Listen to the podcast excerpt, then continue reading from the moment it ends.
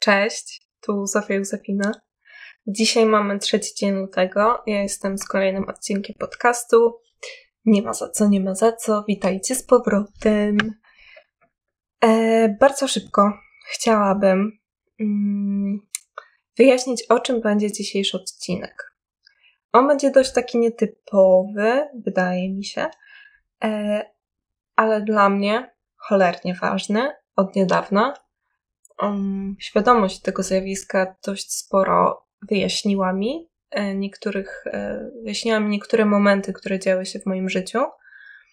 I chciałabym się tą wiedzą z Wami podzielić, dlatego że e, podczas gdy ja sobie obserwuję różne konta na Instagramie, które są takie o tematyce psychologicznej czy terapeutycznej, mm, no to w ogóle się dowiedziałam o tym zjawisku.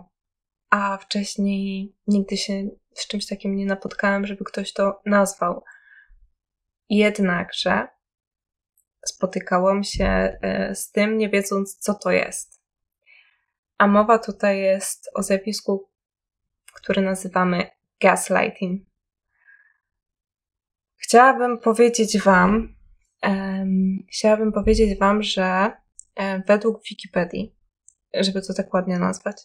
Jest to forma psychologicznej manipulacji, w której osoba lub grupa osób umyślnie tworzy w osądzie ofiary wątpliwości wobec własnej pamięci czy percepcji, często wywołując u niej dysonans poznawczy i inne stany, takie jak na przykład poczucie własnej wartości. Za pomocą zaprzeczania, kłamania, wprowadzenia w błąd, sprzeczności i dezinformacji Gaslighter próbuje zdestabilizować psychicznie ofiarę i podważyć jej przekonania. Służy temu szeroki wachlarz zachowań, od zaprzeczenia przez sprawcę, że doszło do po poprzednich nadużyć, aż po inscenizację dziwnych wydarzeń przez sprawcę zamiarem dezorientacji ofiary. Ładnie brzmi, a teraz y, chciałabym powiedzieć, o co tu chodzi. Chodzi w tym o to, że ja powiem tu jako z perspektywy ofiary takich nadużyć. I na moim przykładzie powiem Wam, że jakieś pół roku temu e, bardzo mocno e, zdarzyło mi się tego doświadczyć, dlatego że e, mój gaslighter próbował mi wmówić, że nasza relacja, że, że ta relacja, którą budowaliśmy latami, że um, to, co się między nami działo, jakie mieliśmy wspólne plany, to, że to wszystko było nieprawdą, że y, ja sobie to wymyśliłam, że y, chcę to ładnie pozbierać słowa, że sobie to wymyśliłam, że to nie miało miejsca, um, okazywało się, że jak mi się wydawało, że wiecie, znam osobę na 1500% i przygadaliśmy chyba już każde takie tematy, że wiedziałabym, jaki ma stosunek um, do jakiej sprawy, to okazywało się, że ten stosunek był zupełnie odwrotny i próbowano mi wmówić, że, że tak było od zawsze. To prowadziło, tak jak czytałam wcześniej, do takiego dysonansu poznawczego dlatego że ja miałam świadomość, um, odczucie danej sytuacji, a z zewnątrz dostawałam sygnał, że to odczucie, ta świadomość nie jest tu prawdziwą, że to się w ogóle nie dzieje, albo dzieje się zupełnie inaczej. Um, no i, i jak ja reagowałam? E, oczywiście reagowałam ogromnym strachem strachem o to, czy, czy to, jak widzę świat, jest tą wersją, powiedzmy w cudzysłowie, prawdziwą. Bo oczywiście każdy z nas ma jakieś tam, nie wiem, zaburzenia osobowości, zaburzenia percepcji itd., tak itd. Tak Jednakże e, ja zaczęłam się poważnie zastanawiać, czy po prostu, czy przez tyle lat może faktycznie kuźwa coś jednak ogromnego ominęło i jakaś ogromna baza informacji e, została przede mną utajona, a ja może tylko założyłam, że wiem o tych informacjach. E, I było mi trudno. Było mi trudno i ja też byłam w tym momencie, gdzie ja nie wiedziałam, że, że w ogóle takie zachowanie ma nazwę. że, że nie tylko mnie to spotyka, tylko że to jest dość powszechne. E, powszechną, i tutaj zaznaczmy, podkreślmy to dość dosadnie, że jest to forma przemocy psychicznej, która jest po prostu obrzydliwa. Jest obrzydliwa. E, to akurat wymienione poczucie e, niskiej wartości to jest, wydaje mi się, z takich mniejszych konsekwencji, dlatego że u mnie to już nawet e, zahaczało po prostu o jakieś stany okołodepresyjne.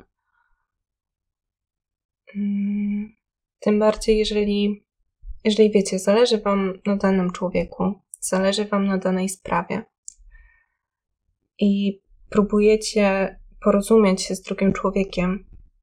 Wiecie, nawet to yy, no porozmawiać, obgadać jakoś dojść do jakiegoś porozumienia, nawet jeżeli w pewnym momencie te spojrzenia będą się rozjeżdżały, no to mimo wszystko jakby jesteście na to przygotowani, tak, że to nie zawsze będzie jeden do jeden, tak jak myśleliście, jak czuliście. Jednakże, jeżeli, jeżeli wy mówicie A, a ktoś nawet nie odpowiada B, tylko leci na koniec alfabetu Z i mówi próbuję wam wmówić, że w ogóle A nie jest pierwszą literą alfabetu i e, jesteście psychiczni, nienormalni i, i że tak nie jest, to tutaj powinna wam się zapalić e, czerwona lampka, tak zwane red flag. E, mi się nie zapalała, bo nie wiedziałam, ale chciałabym, żeby każdy już wiedział, że coś takiego istnieje i że są ludzie, którzy którzy tak postępują, którzy nie potrafią sobie poradzić z jakąś sytuacją i chcąc wybrnąć z problemu, um, łapią się za takie rzeczy, za taką formę przemocy psychicznej, żeby się po prostu od odpowiedzialności, konsekwencji um, swoich słów i czynów po prostu wywinąć. No bo wiecie, jeżeli ktoś was powiedzmy skrzywdził, i rozmawiacie z nim o tym, przepraszam, rozmawiacie z nim o tym, że, że cholera skrzywdziłeś mnie, poczułem się źle, a ta osoba, która was skrzywdziła, mówi, że ale to przez was, ale to wy ją sprowokowaliście, o już e, przestań wyolbrzymiać, przecież nie jestem taki zły, nie jestem takim tyranem, no to zaczynacie zadawać sobie pytania. W takim razie, co jest z wami nie tak, że was to tak zabolało? Czemu, czemu wy to tak odbieracie, skoro druga osoba, której de facto ufacie mocno, mówi wam, że, że tak nie było? To jest bardzo trudny temat. Yy, I, I teraz wiem, będzie mi się zapalać ta czerwona lampka.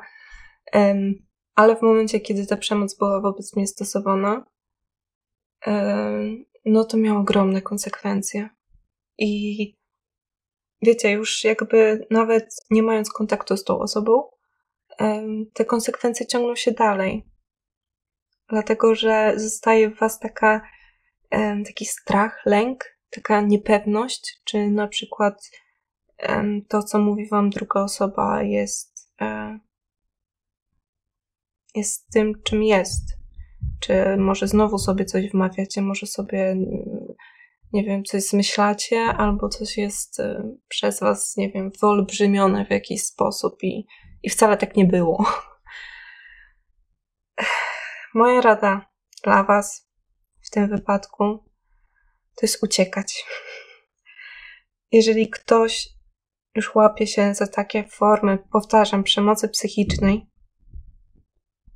to to nie jest do przerobienia w dwa spotkania na terapii. To osoba dalej będzie sięgać po takie rzeczy i nie łudźcie się, że tej osobie zależy na waszym dobru. Bo nie zależy, bo sięga po takie formy, które mają ją w jakiś sposób usprawiedliwić, mają jej pomóc w tym, żeby nie musiała ponosić konsekwencji tego, co zrobiła czy powiedziała wcześniej. Jeżeli taka osoba nie potrafi ponieść konsekwencji, to was nie szanuje na tyle, żeby to była osoba warta pozostania w waszym życiu. Naprawdę. Przy takiej manipulacji um, osoba będzie umniejszać Twoim uczuciom, sugerować, że w ogóle Twoje emocje nie mają znaczenia, albo jeszcze oskarżają Cię o taką przesadną reakcję, że no przesadzasz, wymyślasz, wyolbrzymiasz. W ogóle kwestionują Twoją pamięć i wymyślają nowe szczegóły lub zaprzeczają, że coś się wydarzyło lub nie. Um, I mogą zacząć też zacząć obwiniać Ciebie. E, robią te takie zwane plot twist, to znaczy um, mówisz, że czujesz się, że jest ci smutno, ponieważ ta osoba zrobiła tak i tak. I one często um, wymyślają sobie jakiś taki nowy szczegół, który ma zmienić w ogóle całe oblicze tamtej sytuacji. I najczęściej sięgają, wymyślają takie historie, żeby się okazało, że to ty jesteś winien wszystkiemu. Um,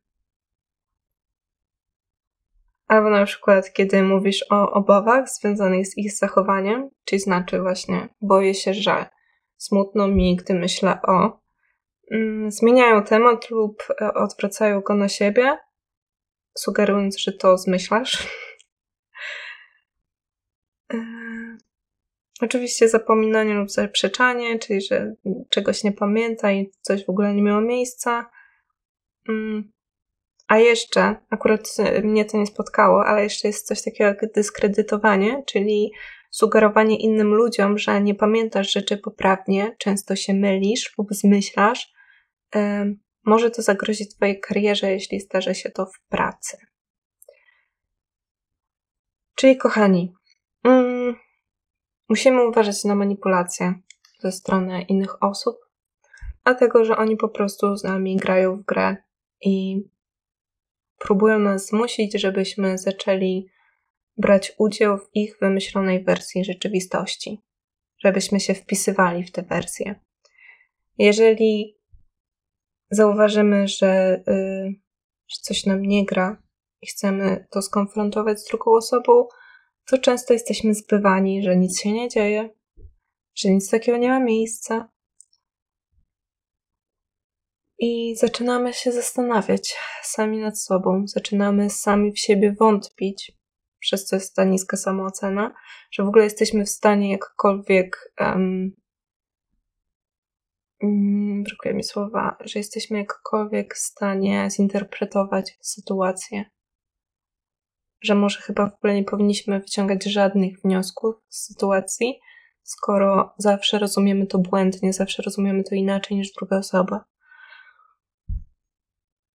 Dzisiaj będzie odcinek krótki, bardzo zwięzły na temat.